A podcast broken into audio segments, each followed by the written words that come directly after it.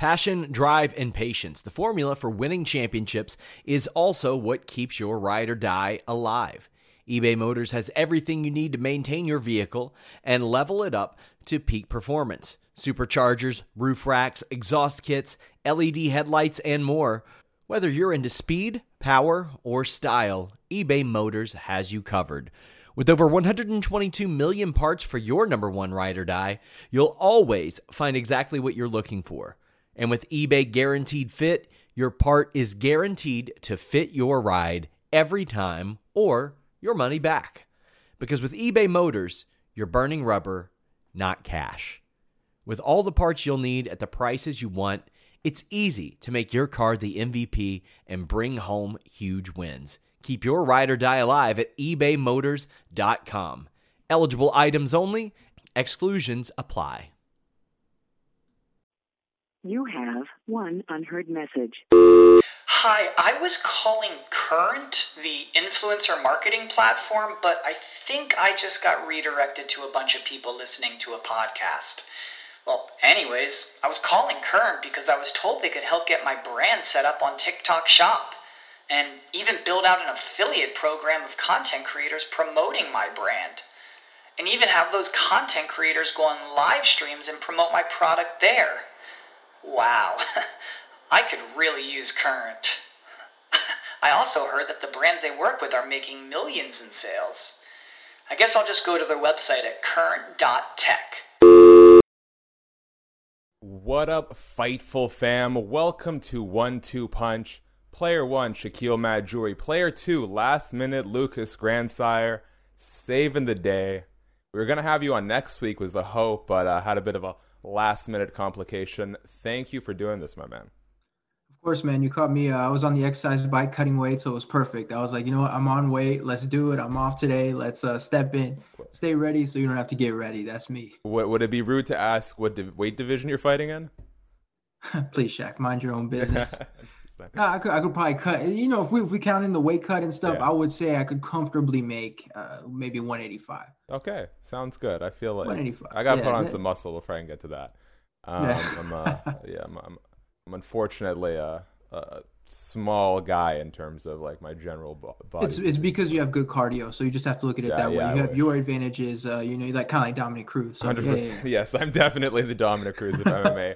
Guys, welcome to 1-2 Punch. If you are a reoccurring viewer or visitor, thank you for joining us. If it's your first time, let me give you a quick rundown of how things operate. This is 1-2 Punch. It's MMA news talk on a win-lose-draw system. What that means is we're going to sort of assign the week's biggest winners and losers before drawing up a little preview for UFC Vegas 16. If you're wondering, we're not saying these guys are winners or losers. We're just kind of saying whose stock went up, whose stock went down. It's all in good fun. I'm going to hit this intro, and we'll dive right into it.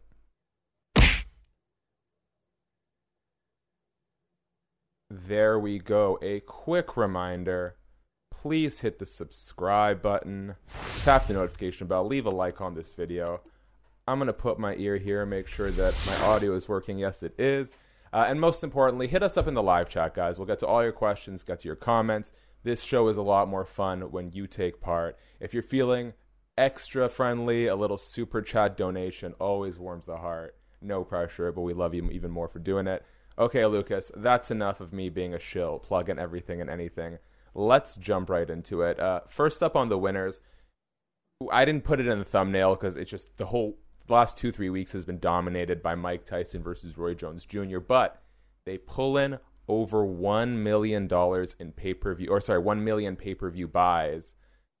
What's the future of this sort of freak show? Because look, like we used to complain when the Jake Pauls and the Logan Pauls were doing it, but now that you sort of have that YouTube boxing mess sort of mixed in with these Legends showcases, seems like there's a market for it. We're going to get to this, the Fight Club Boxing League that's opening up. But what do you think Mike Tyson versus Roy Jones Jr. says about the future of boxing, or at least this particular avenue of it?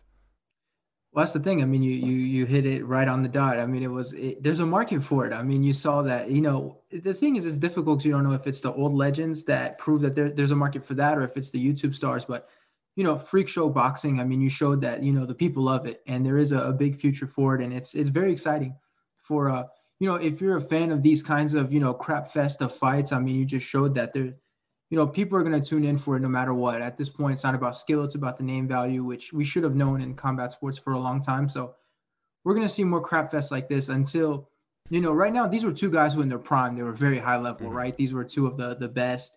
And now today, they still bring some of those skills, but we're going to see some of these shittier boxers start to try to do it. Even Evander Holyfield, who, you know, I don't know if you guys remember, he did that boxing match with Mitt Romney, right? And everyone was like, oh, Mitt Romney, you want to invite him to your barbecue, whatever.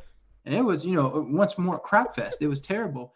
We're going to see that, you know, this fight may have been best case scenario, and we're going to see some fights that are going to suck. And right now is a market for it. Let's see if the other fights live up to the hype and continue to, you know, appeal to this audience.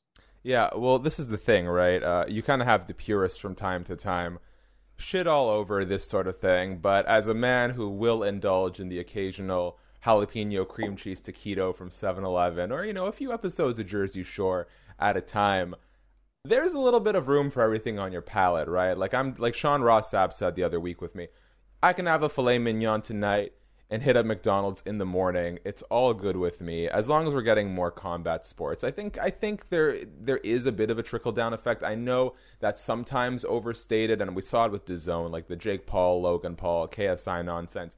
Didn't really bring market. It didn't really trickle down into, you know, subsequent boxing-specific events. But I do think it's important to sort of normalize combat sports in the general, in the overall culture. I think that has a place.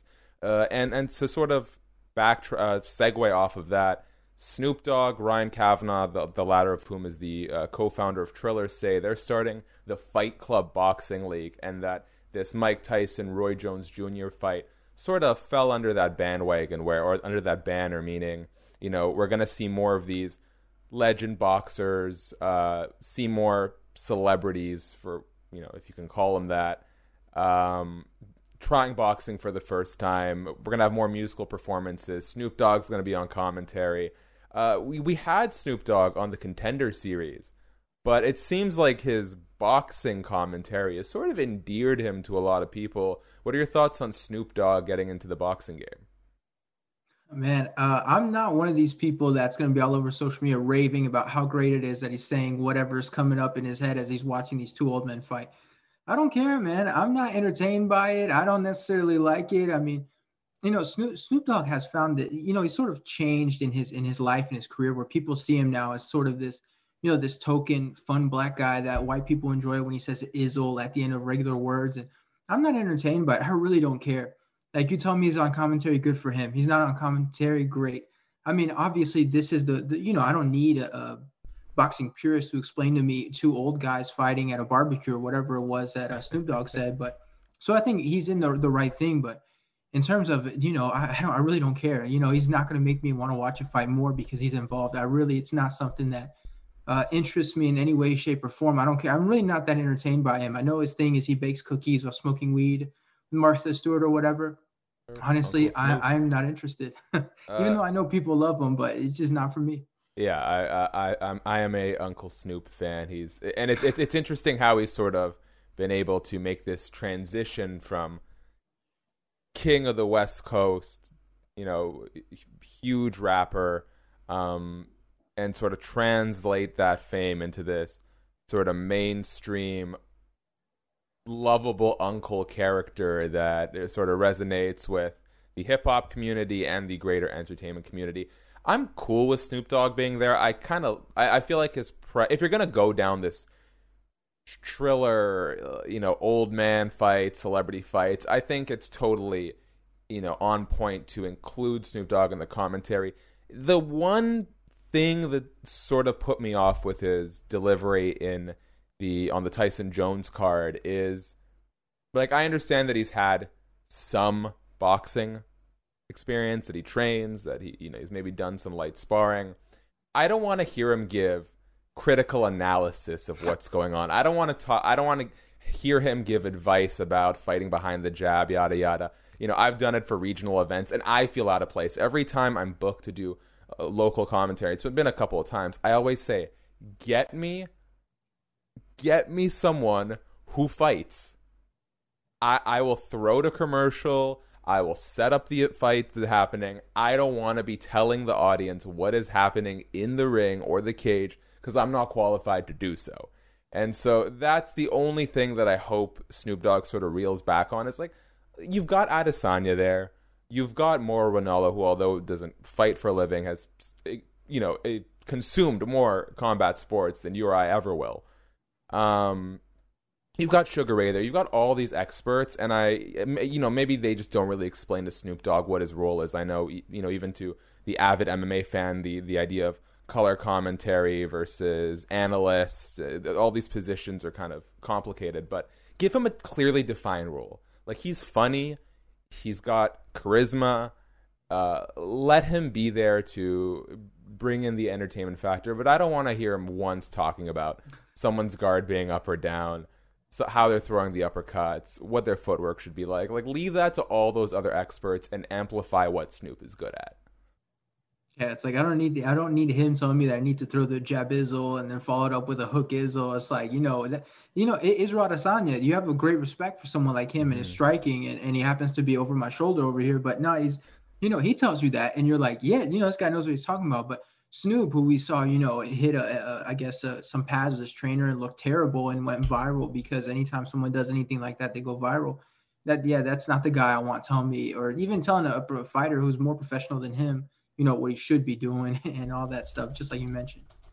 Yeah, it's I'm going to go to Antoine very quickly in the live chat. It says, I enjoy Snoop's commentary personally because it was different and he wasn't a total, quote, why is he on commentary type of person. I do get where Lucas is coming from, though. I think that kind of hits the nail on the head and is sort of a good intermediate point between where you and I are at, which is he clearly loves combat sports. That's the thing. You don't want someone there who doesn't want to be there. And if Snoop's going to invest in co-founding a boxing league, and he trains, and he's been in there with Floyd Money Mayweather for some light sparring, he clearly has a passion for it. So that's who you want there, but emphasize the passion, and let's slow the brakes a little on the analysis, because what's the rest of the team there for if not that? Exactly. I mean, and if people enjoy him, just because one guy's on this podcast saying he doesn't really care for him, or even people loved when he was narrating the animals or whatever that was. Oh, at one point, like, yes. Planet Earth or whatever. Planet Earth, yeah. Like, if people enjoy it and there's a market for it, of course, don't do it because a couple people don't like it. But yeah, for me, I mean, yeah, it's like I don't really, that's not really my thing. But I liked what the UFC did, where they had Snoopcast and the regular guys. Like, you kind of choose which style you preferred. But yeah, I mean, you hit the nail on the head. It's you don't want this guy for analysis. If you're gonna be there, focus on being fun and sort of the guy that's not taking it too seriously like the rest of the commentators. Thoughts on overall on Snoop Dogg, Triller going deeper into the boxing game and starting their own promotion? I mean, there's clearly a market for it. I think there's a future, and and now's the time. You can't like do this event and 2 years later say like, hey, we're gonna start it. You have to do it now. Strike while the iron's hot, and try it out. If it doesn't work, it doesn't work. I don't think those people are short on money, so it could be very exciting. It could be a fun thing. So start it now, see if it works. If it doesn't, whatever. And if it does, then we have this new fun shit fest boxing thing that we get to look forward to. 100%. And going back to the live chat, Antoine says, I think the commentary team overall for the show was good. Kind of wanted Izzy to talk more, but it was his first try at it. Wasn't bad, needs improvement. I think the four-man team is a little excessive. I just don't think there's enough airspace for four people to get their thoughts off. And, Snoop Dogg being there as the guest, you don't want to talk over him. Yeah, and I think Izzy did great considering the learning curve. I just think like having an Izzy, Mauro Ranallo, Snoop Dogg combination is enough. You've got your expert analyst, you've got your expert color, and you've got the sort of comedy relief there. I just think there's not enough room for four people to get all their thoughts in. Well, I don't think anybody liked Sugar Ray Leonard there anyways. I saw more people complaining about him than anything. So, if you have one that you're going to easily remove, go ahead and do that. Like, there's no need to try to force all these extra people in there if you don't have to. All right, let's move on to my final winner of the day, which is Anthony Smith coming off of UFC Vegas 15. Quick first-round submission over Devin Clark. And this was a real crossroads moment for Anthony Smith. He was coming off of that brutal, I think, fourth or fifth round TKO loss to Glover Teixeira. Subsequently, a very one-sided unanimous decision loss to Alexander Rakic. And, you know, people were kind of saying, is the writing on the wall, is has the division caught up to him? Was his sort of rise to the top of the 205-pound division always meant to be short in nature? And or can he just not handle it? Should he go back down to middleweight? And we saw what was a really important fight against Devin Clark. And what I really appreciate that Leinhardt said during the post-fight, he didn't turn this into a big hurrah, hurrah, I'm back moment. He said, Devin Clark is the kind of opposition I should be beating, which was what this entire thing was about. Could, because I think Devin Clark was unranked at the time, can Leinhardt Smith, a top 10 guy, beat someone who's not ranked in the top 15? If not, we're going to have some hard conversations. If so, how does he look? And the fact that he passed that test so easily, I think, shows that he does have life left at 205. And I think it's really important to note that he said this was the first time since he sort of started getting all of his analyst roles, his radio show at SiriusXM. This is the first time that he took a complete break from media while preparing for the fight. I think that's the key for Anthony moving forward. He can't. This fighting is such at a high level, is such a harsh, singular pursuit. You need to be committed to it 100%. I think Anthony has the right idea. Do all your radio programs and podcasts and analyst work when you don't have a fight booked. Where do you think Anthony goes from here? Yeah, I mean, all respect to Devin Clark and everything he was going through, but this was supposed to be a layup. This was supposed to be the fight where this was supposed to be the y'all must have forgot, right, kind of moment for Anthony Smith, where he kind of reminded people just how good he was. And he did struggle a tiny bit with the wrestling, and I was sort of worried a little bit seeing that, but obviously throws up the submission, and he submitted some great guys in the past. So, very good win for Anthony Smith. I think it showed that, I mean, he's still relevant. I mean, 205, it's like you say he gets a knockout in his next fight, and he can get scrape out a win in the next one. You're right back up there to fight for the title, especially with the way things look. So it told me a little bit, it showed you that he's capable of winning, and he can still catch you in submissions and stuff. I don't know yet where he is in the division because Devin Clark was such a, like I said, with all due respect, was such a step down compared to, all the guys he was fighting before. So I'm going to need one more fight with someone in the top 10 before I can really decide, is he done or not? But it showed he did still have some issues with the wrestling, and I'm a little bit curious to see how is he going to deal with that going forward. Okay, let's move on to, unless you have any other winners you want to highlight. Ah, that's pretty good. All right, let's move on to the loser section. No offense to y'all. Before we get there, quick reminder, guys, hit that subscribe button, tap the notification bell, and leave a like on this video. Leaving a like, especially early on, helps us get onto more feeds, helps us reach more and more people who might enjoy this good programming. And, of course, reminder, hit us up in the chat, guys. The more you talk, the more you cure me of my paranoia that the sound's not working, that the video's not working. So go ahead, hit us up. We'd love to hear from you guys. And with that said, let's move on to our losers of the day. First person I want to tackle, he's the star of my thumbnail for unfortunate reasons, Yair Rodriguez. Turns Dana White at the UFC Vegas 15 post-fight press conference had sort of an ominous statement about Yair because, he's been linked to this Zabit Magomed Sharipov fight for what feels like the entirety of both their UFC careers. And when asked if that fight is going to be booked soon, Dana just says, there's something up with Yair. If he hasn't told you yet, there's a reason. You'll hear from my dude. I thought someone died. I thought that, he severed his limbs in some freak accident. Like, I don't know why Dana White had to make it sound the way he did. I know that these days especially, he's super reserved. Like, he won't, unless, whoever he's talking to off camera says, oh yeah, we can talk about this. He is tight-lipped on everything.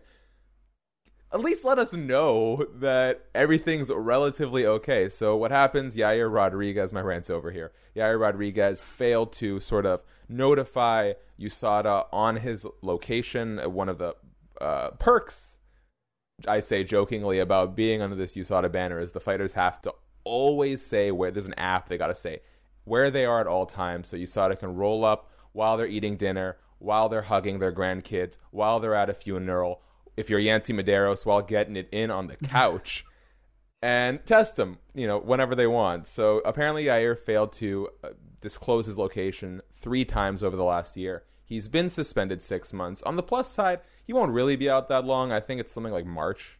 Is it March that he gets to come back? Do we know? I think so. I think I heard something like that, but okay. You know, I'd have to look to confirm. Yeah, I will double check briefly. Now, most would say this is a loss for the fans, for Yair, for Zabit, because we've really been waiting to see that fight, which is truly, you know, who is the next guy at featherweight? Is it Yair? Is it Zabit? These super exciting, multifaceted, next-generation fighters. But, you know, you got some people saying that at least short-term, this is a good way to sort of circumnavigate USADA. If you want to do a little cheating here and there, you know, take a 6-month suspension, and in the meantime, dope up for a year. I'm not accusing Yair of everything, but what do you sort of make of this rather unique, unprecedented, irregular move to basically hide from USADA?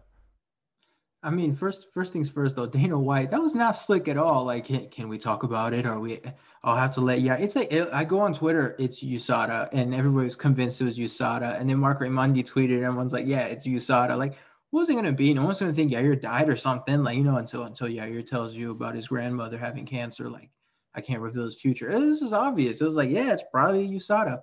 I'm surprised this doesn't happen more often.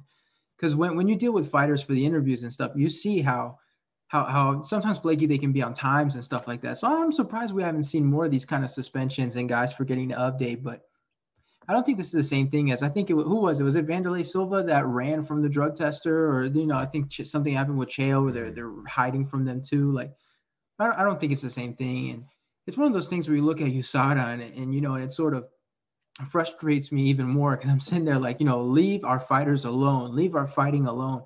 Sitting there suspending guys for nothing. Like, it's not like they, you know, they probably still tested Yair anyways. Like, if he was cycling something, they're probably going to find it anyway. So it's annoying seeing them do stuff like that. But you do want to tell Yair, like, I'm sure somebody told you next time you're getting suspended. So, but I'm just surprised it hasn't happened more often, you know, because, you know, anything that starts to inconvenience and be annoying like that, people tend not to do it. So, but yeah, I don't think this is necessarily the case of he's back there cycling like D-Bowl and all that stuff and then kind of, you know, hides from them. I don't think so, but it's annoying for sure.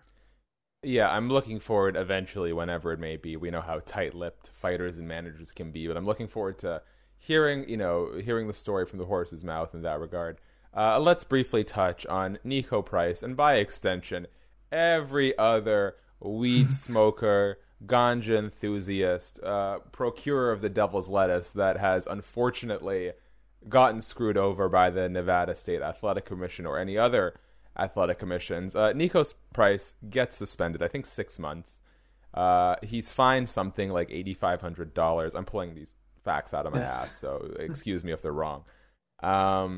And his, I mean, not that it really matters, but his majority draw against Donald Cerrone is now overturned to a no contest, all because he was caught with a little bit of the green in his system.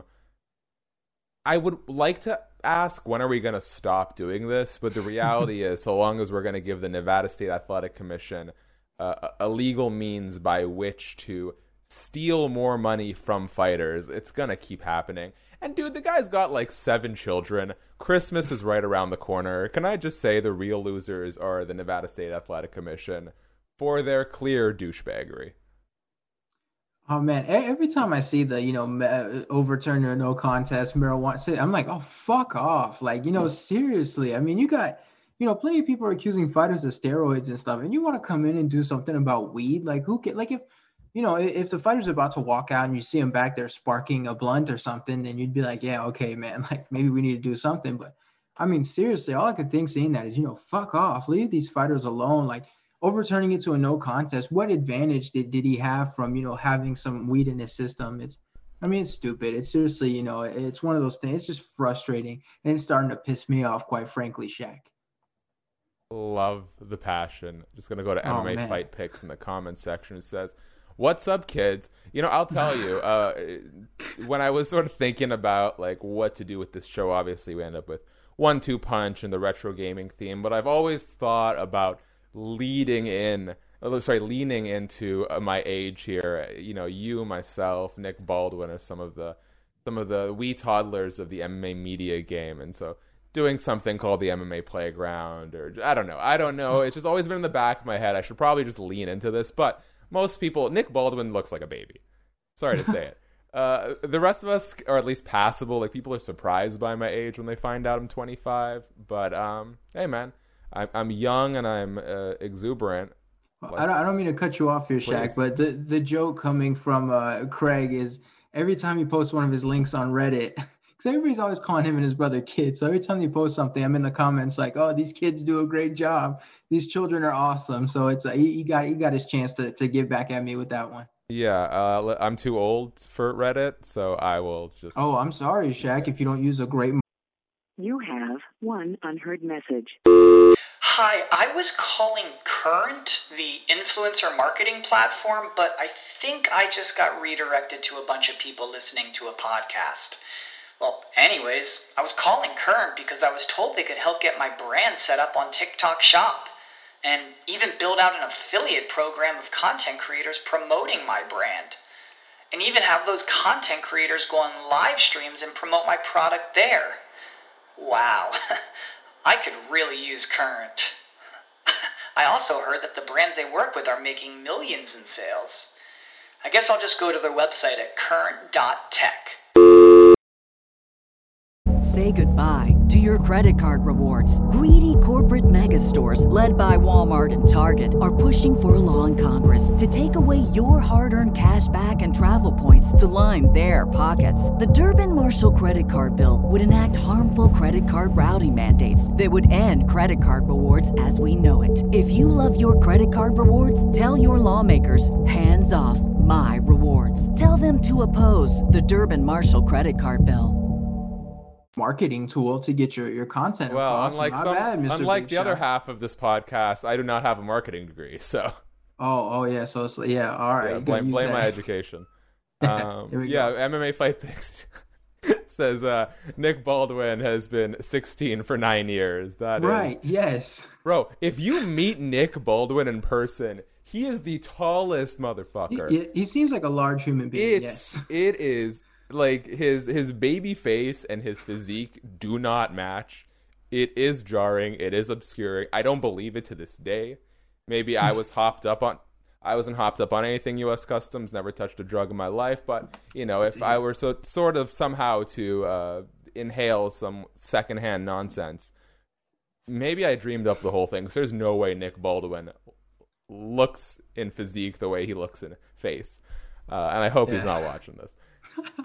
Hey, we're gonna give a quick shout out back on topic since MMA Fight Picks decided to derail our whole show. Right? Yeah, come on, man. So we're adults. The MMA Reddit subcommunity.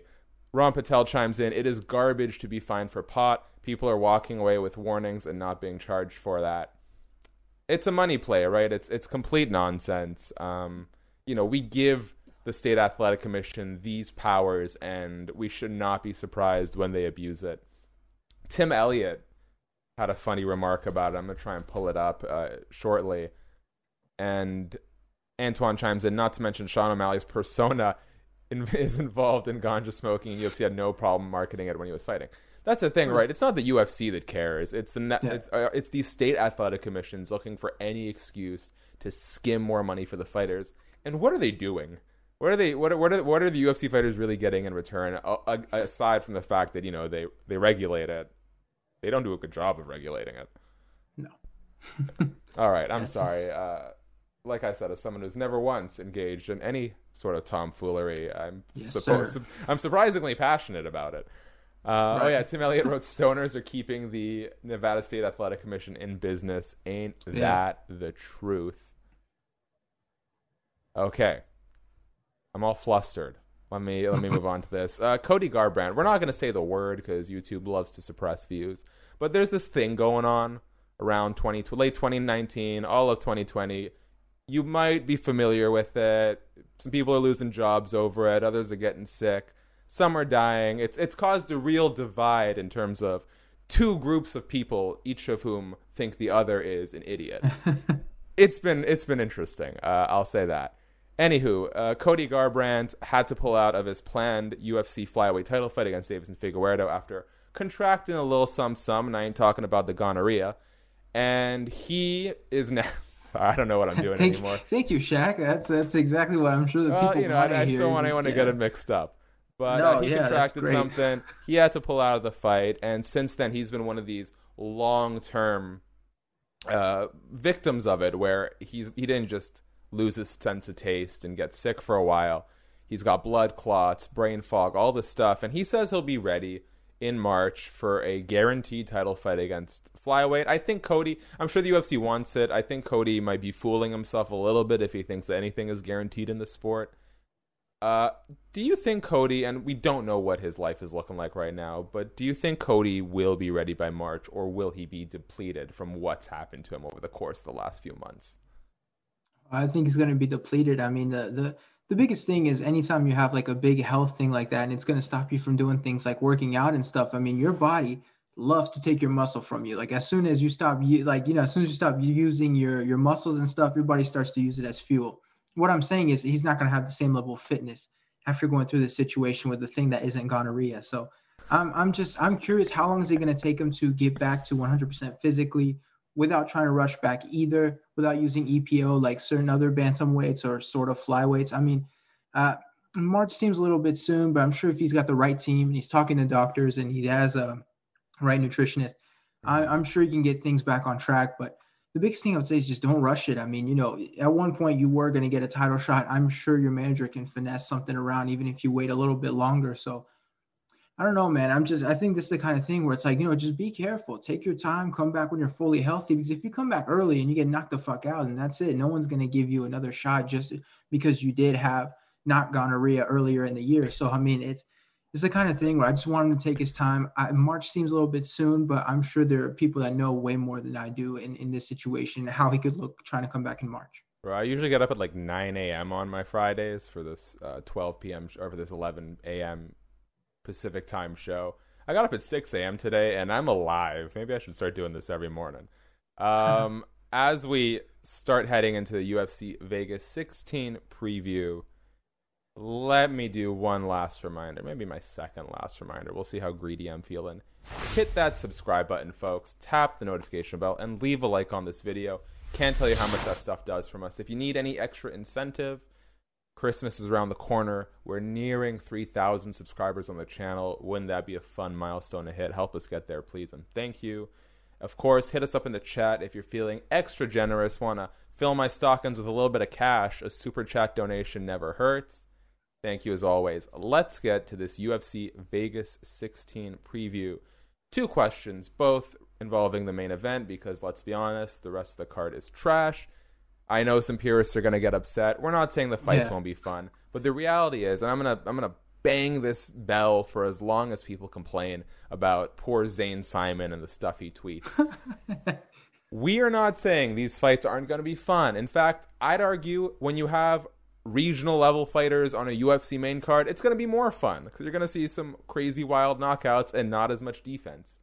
But the reality is, there is nothing in terms of storytelling or stakes beyond the bare minimum in MMA to get you invested in anything other than the main event.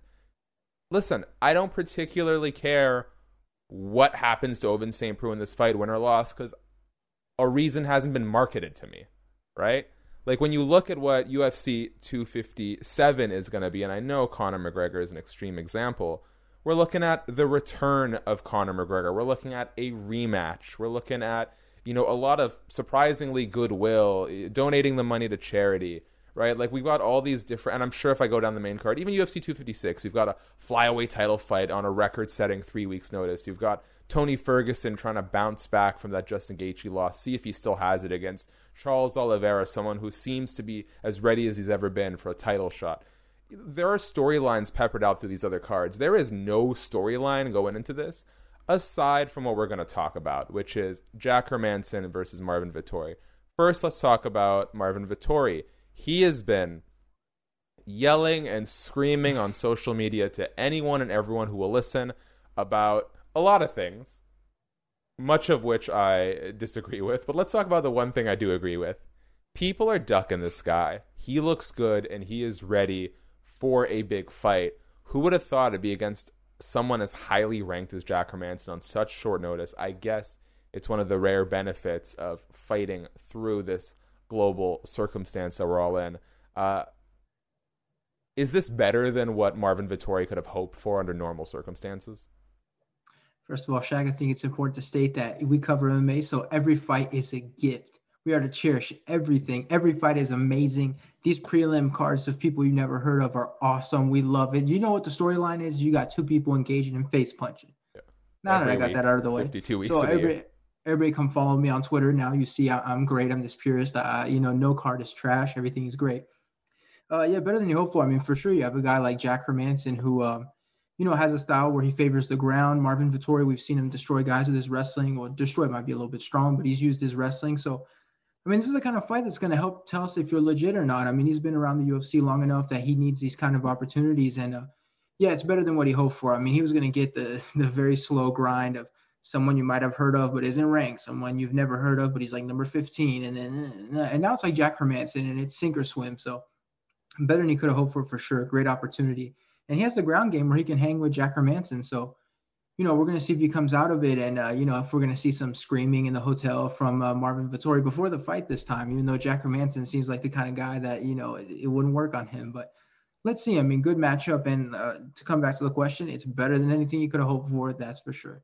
Jack Hermansson is without doubt top two nicest fighters I've ever met. I don't think I would be troubled if you have a reason, at least, in pub, maybe if you know him like super close privately, he might get annoying. I don't know the guy, but in general, like one-off interactions, you are problematic if you are trying to pick a fight with Jack Hermansson outside of the octagon.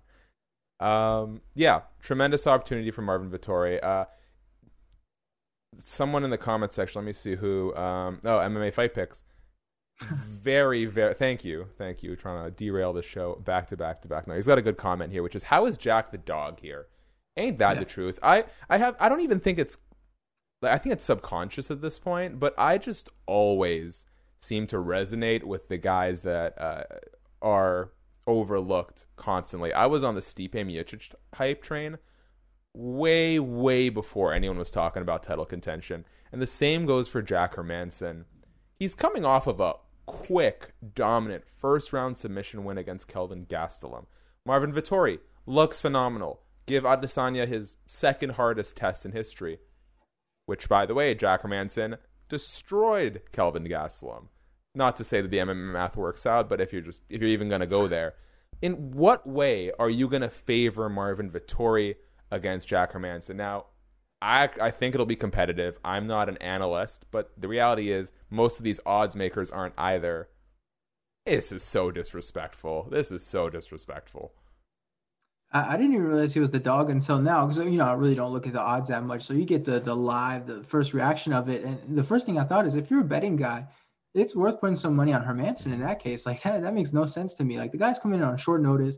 I think people put too much stock in that Adesanya fight. That's what it is, because Marvin keeps saying I almost beat him. So I guess people are like, oh, he's the lineal champion because of this, because of that. So I don't know, man, but it seems to me like the kind of thing that it's worth looking into if you're a betting man, because those odds make no sense to me. Going to go back to the chat. Joseph Boza, good to hear from you. Joseph chimes in. It's weird that the musical chairs happened. How could Kevin Holland go from having the thing to facing Jacare next week? Is it really because of the rankings issue? That's an interesting point. Now, if Kevin contracted a mild case and of not gonorrhea, and he could, he just kind of has to wait out the time limit on it, I could see him being fine to just push things back a week. We've seen fights get rebooked shortly after one event or two. But Joseph raises an interesting point, which I don't think is the issue. I think they would have just been straightforward with it. But I wonder if the Nevada State Athletic Commission would have even let Kevin Holland fight Jacare, because they can be very picky sometimes about ranked guys fighting unranked guys. But they did let Devin Clark fight Anthony Smith. So my hunch is that has nothing to do with it. Yeah, I didn't think so either. It's, it seemed like the kind of thing, like timeline-wise, it just worked out. And he was promised a big opportunity. But maybe it's something worth looking into. I don't know. Yeah, and I think Kevin Holland, just based on how many fights he's won this year, they wanted to give him that opportunity first and foremost. And MMA Fight Pick says, I knew Stipe would be champion after he followed me on Twitter. Same. Yes. Same. He followed you on Twitter too? Well, and you know what?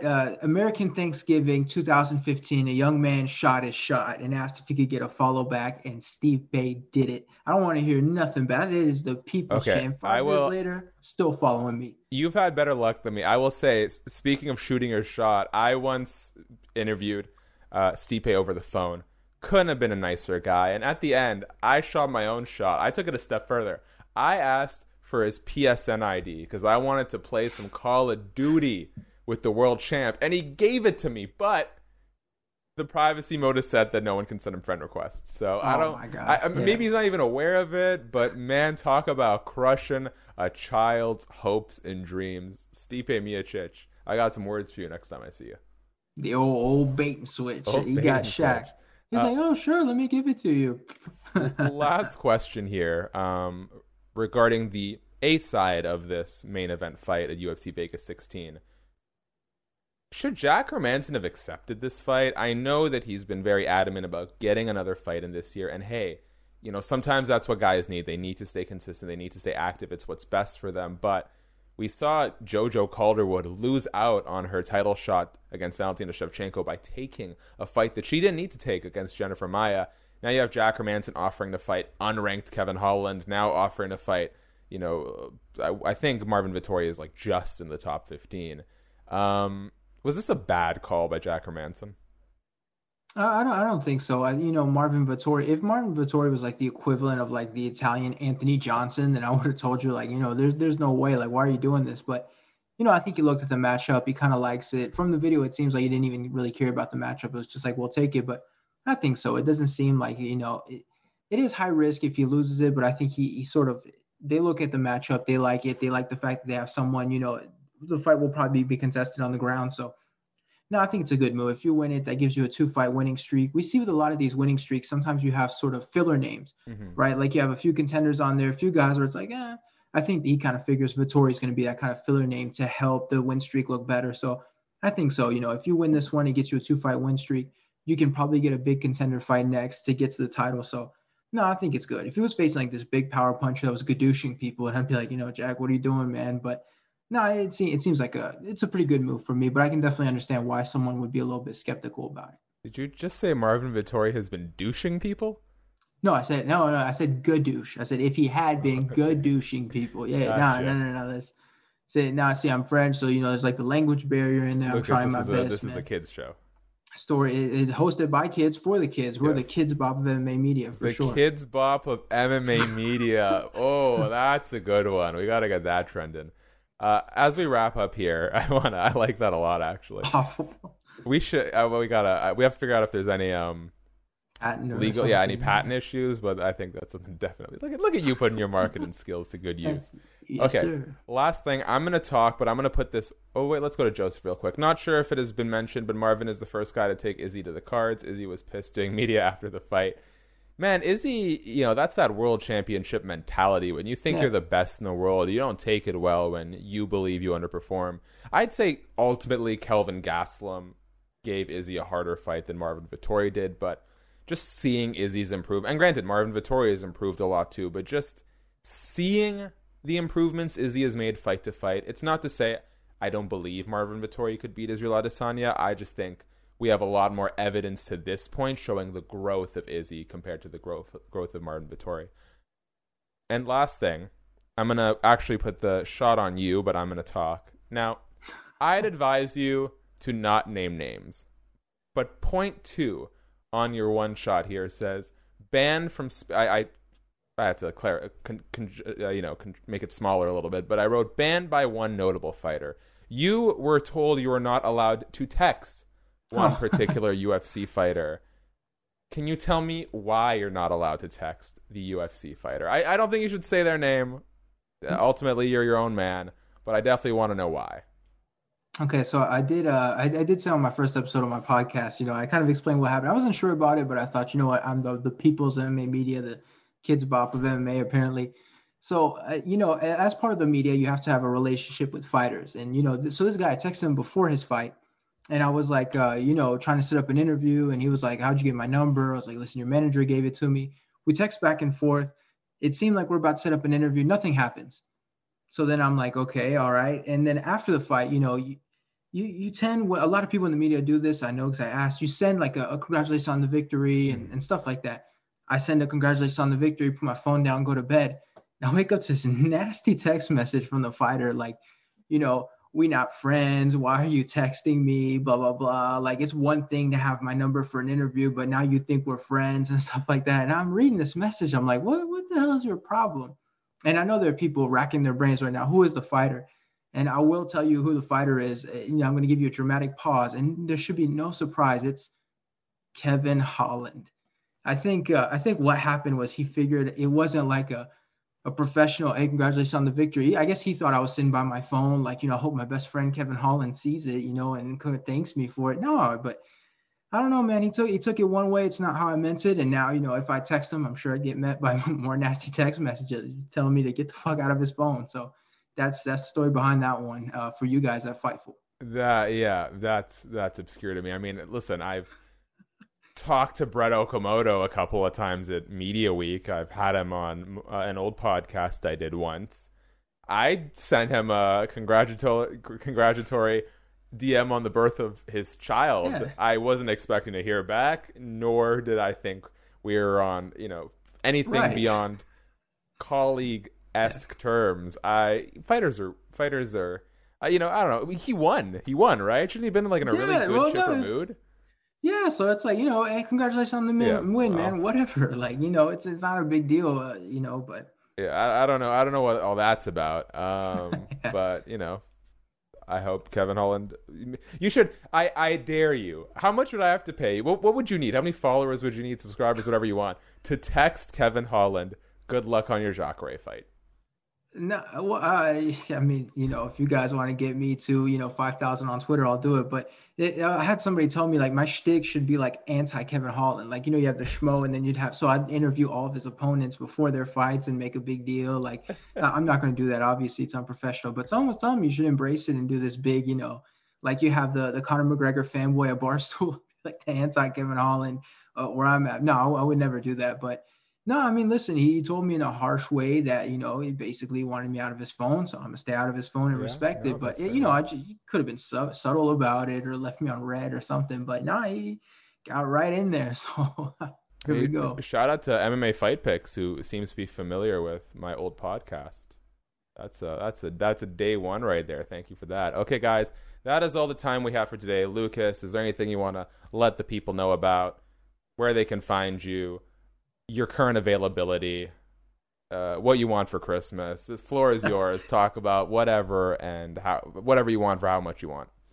My availability. Let me put my phone number out there so everybody can hit me up. Now, listen, if you guys want to follow me on social media, I always appreciate it. It's at Grandsire MMA. It's just my last name in MMA. You can find me on Twitter and Instagram. Don't add me on Facebook. There's really no point. There's no MMA stuff on there. I'm a boring old man, which is how you should be on Facebook. I do have my podcast out, the Lucas Grandsire podcast. You can find it wherever you get your podcasts, on YouTube. Had some good guests. We had James Lynch on last episode. We'll probably get Shaq here on at some point, so that'll be something to look forward to. What I want for Christmas? Well, since, you know, you asked, Shaq, and everybody's clearly waiting. Wait. I'm so sorry. Oh. Is this Aaron Weinbaum MMA Fight Picks? Oh no. Am I right? Is this Aaron? This is Aaron.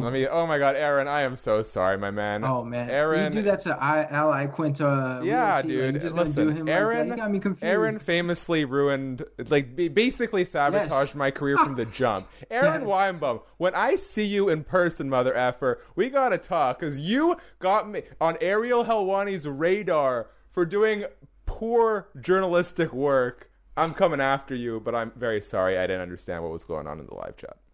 Sorry, Lucas. Oh my God, he just, you know, I'm sitting here thinking it's Craig, and then in reality, it's the guy that came for your career and that still continues to come after your career, Shaq. Look at this. Derails my podcast, derails my old podcast.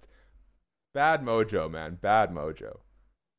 For sure. Yeah, to finish it, if you guys want to, you know, send me gifts on Crit. No, I'm just kidding. That's it, man. Find me on social media, the podcast, YouTube. Please subscribe on YouTube. It's such a grind. I mean, as Shaq knows, YouTube. So if you guys would press the old subscribe button, do me a huge favor. Yes. That would be great. And that's it. That's the end of my plug. I took like 10 minutes to get everything out, but that's everything. Well, we can blame Aaron Weinbaum for that. Follow him on Twitter, though. Okay, guys, that is it for today. Thank you for checking out the show. Thank you for engaging on the live chat. For all of our audio podcast downloaders who I never give enough credit to, thank you guys for booing the show the way that you do. Yeah, Ron Patel, I got to step my game up. Sean Ross Sapp is a violent verbal force in pro wrestling, and I got to start, getting my game up over on the MMA side. Anyways, guys, thank you for everything that you do. Really appreciate you checking out the show. Hit subscribe here, and then go hit subscribe on Luke's channel. Like, thumbs up, notification bell, everything in between. For Fightful MMA, I'm Shaquille Majuri, and stay tuned for everything Fightful and so delightful. I know it sucks. Peace out. Fightful.com. Say goodbye to your credit card rewards. Greedy corporate mega stores, led by Walmart and Target, are pushing for a law in Congress to take away your hard-earned cash back and travel points to line their pockets. The Durbin-Marshall credit card bill would enact harmful credit card routing mandates that would end credit card rewards as we know it. If you love your credit card rewards, tell your lawmakers, hands off my rewards. Tell them to oppose the Durbin-Marshall credit card bill. When you need mealtime inspiration, it's worth shopping Kroger, where you'll find over 30,000 mouthwatering choices that excite your inner foodie. And no matter what tasty choice you make, you'll enjoy our everyday low prices, plus extra ways to save, like digital coupons worth over $600 each week. You can also save up to $1 off per gallon at the pump with fuel points. More savings and more inspiring flavors make shopping Kroger worth it every time. Kroger, fresh for everyone. Fuel restrictions apply.